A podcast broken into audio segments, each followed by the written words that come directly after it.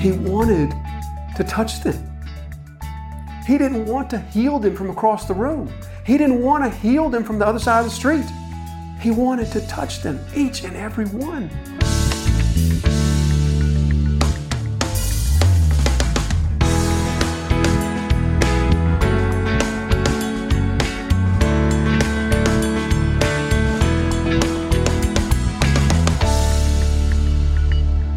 One thing we should be careful about when we think of Jesus' healing, we should never think of his healing as something that he just sort of snaps his fingers at sick people or just glances over at somebody sick and, and wishes them to be well and it's all done and just goes on unaffected. We should not think of Jesus' healing in that way.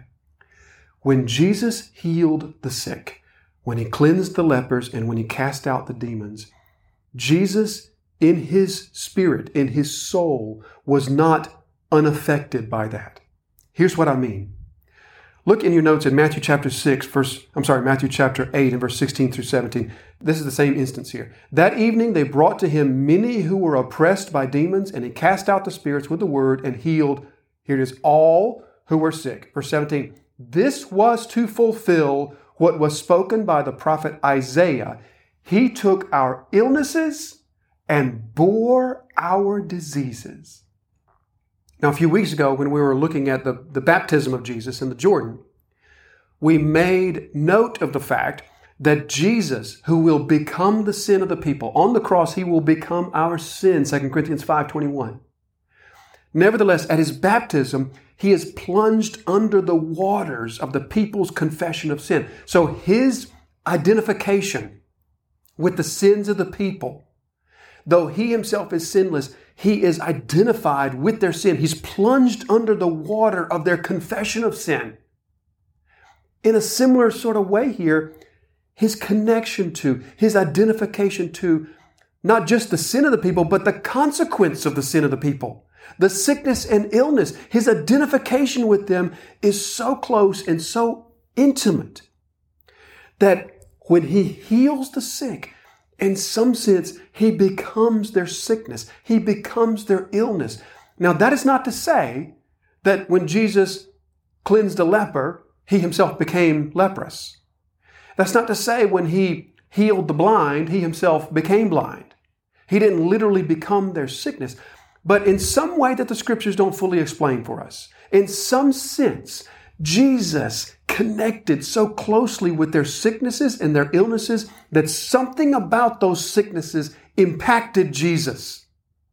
Some of the healing miracles show us this. For example, a little later in Mark's gospel, he is going to heal a deaf man by putting his ears in the deaf man's ears. And we're told in that passage that Jesus groans deeply. He sighs deep in his spirit. Or think about the, the healing of the woman with the flow of blood who reaches out and touches the hem of his garment. And we're told that Jesus stops, turns around, and says, Somebody touched me. And the disciples say, Well, yeah, dozens of people have been touching you. Jesus says, No, for I felt what? Power go out from me.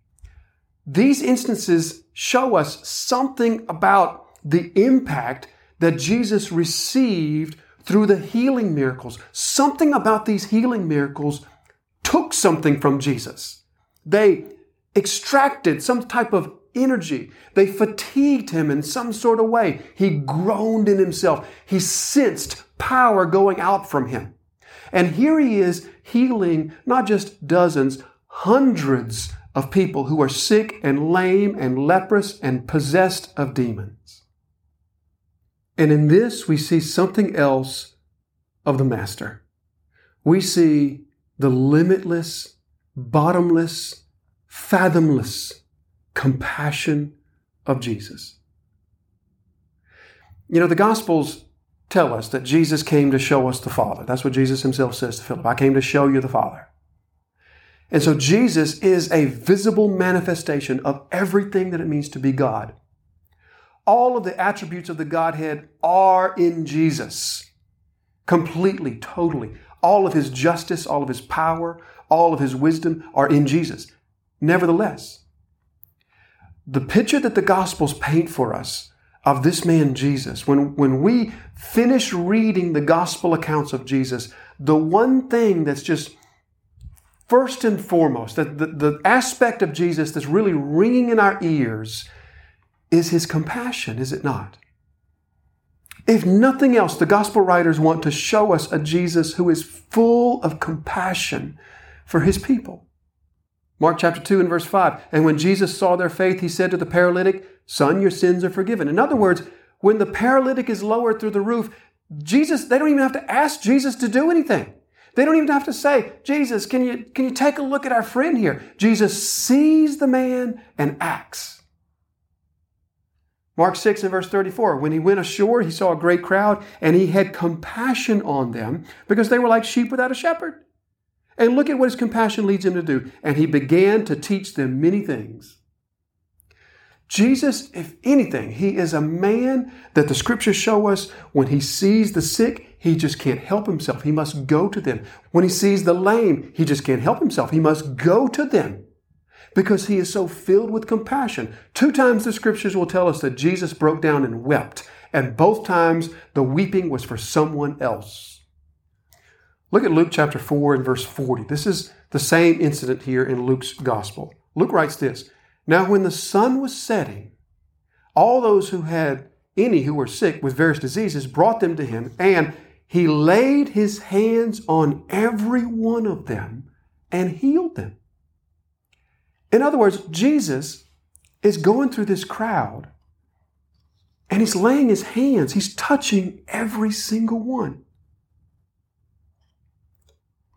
You know, I think if Jesus wanted to, he could have come to the door of Peter's house, raised his arms, and declared everyone healed. And it would have been so. Remember the story of the centurion? In fact, in Capernaum, the Capernaum centurion, remember he comes to Jesus and says, My servant is ill. And Jesus says, All right, take me to him. And the centurion says, You don't have to go. Because I understand authority and I understand power. You need only speak the word and he'll be healed. And Jesus says, Wow, what faith. So Jesus didn't have to touch them to heal them. He wanted to. He wanted to touch them. He didn't want to heal them from across the room. He didn't want to heal them from the other side of the street. He wanted to touch them, each and every one. You know, it, if the Gospels are giving me an accurate picture of Jesus, then what I picture Jesus doing here is not just walking down a row of people sitting on the ground and touching them for a half of a second each and healing them. Rather, I see Jesus touching them. And the touch lingering, and Jesus kneeling down on their level and looking into their eyes.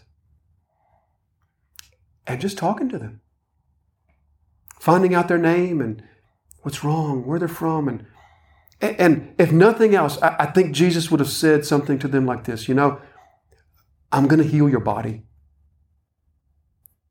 But your real problem is not your body. Your real problem is not your legs. Your real problem is not this fever. Your real problem is your heart. Your real problem is that you don't love God with all of your heart, soul, mind, and strength. Your real problem is that you love yourself.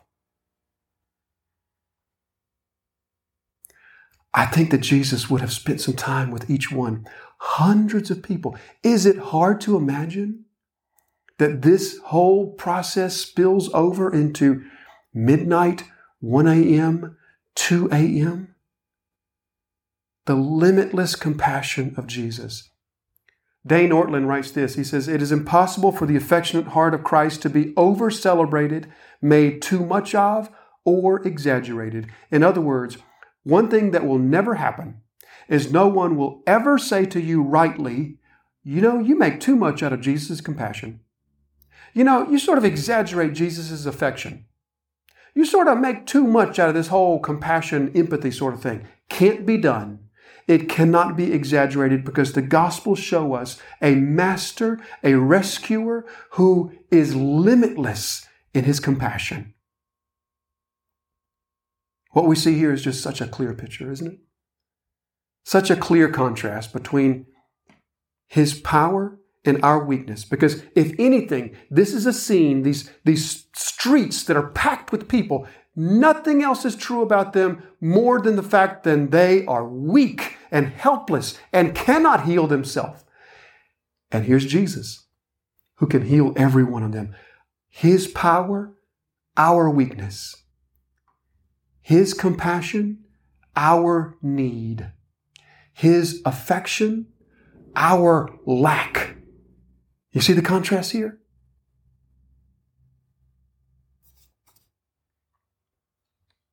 Now, lastly, verse 34 and he would not permit the demons to speak because they knew him. So, already in chapter 1, we've seen this twice now. Jesus rebuking demons and telling the demons who recognize him and who he is and what his authority is and will profess that, they will exclaim that. However, Jesus will not let them. He commands them to be silent. We've seen that twice already. So, where do we make of this commanding of silence from the demons? As long as they're going to testify of who he rightly is, why doesn't Jesus just let them testify?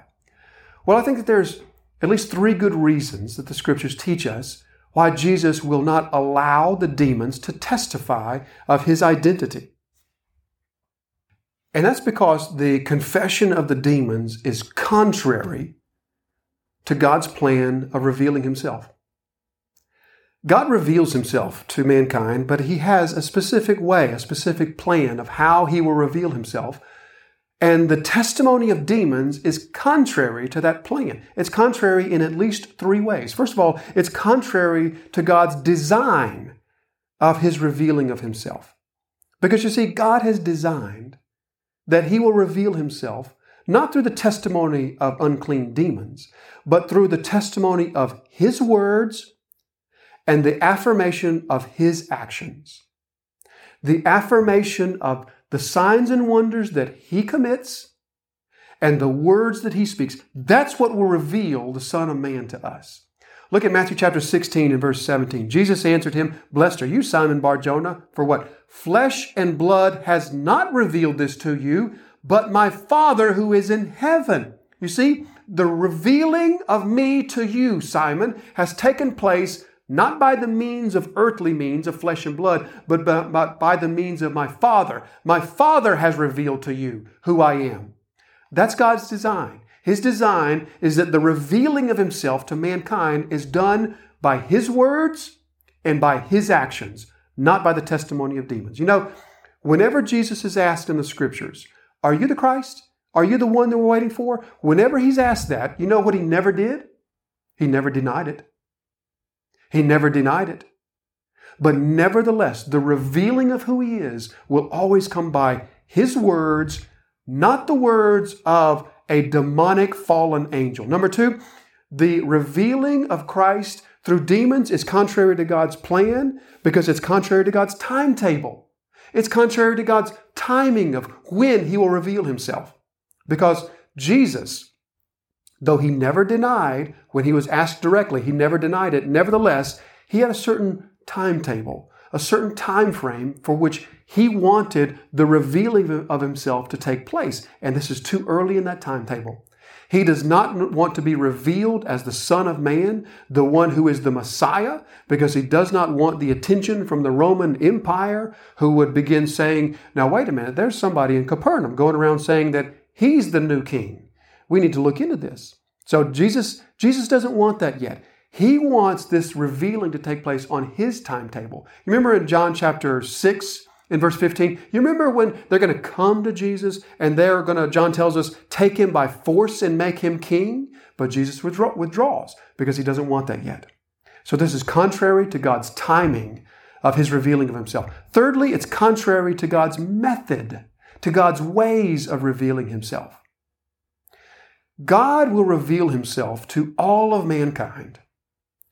And he will do so in such a way that all of mankind who has ever lived will recognize who he is.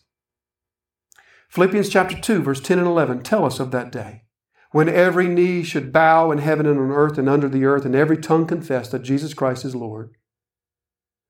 But that will be a day in which the identity of Jesus is revealed in terror. For it will be terrifying. Those who have his identity revealed to him on that day, and they have not confessed allegiance to Christ prior to that day, it will be revealed to them in a moment of terror, of sheer eternal terror. God doesn't want that now. In the age of the church, He wants to reveal Himself not in terror, but in love, not in despair, but in compassion and affection. And so Jesus, most emphatically, does not want his name on the lips of these unclean demons. He will reveal himself through his words, through his actions, in his time.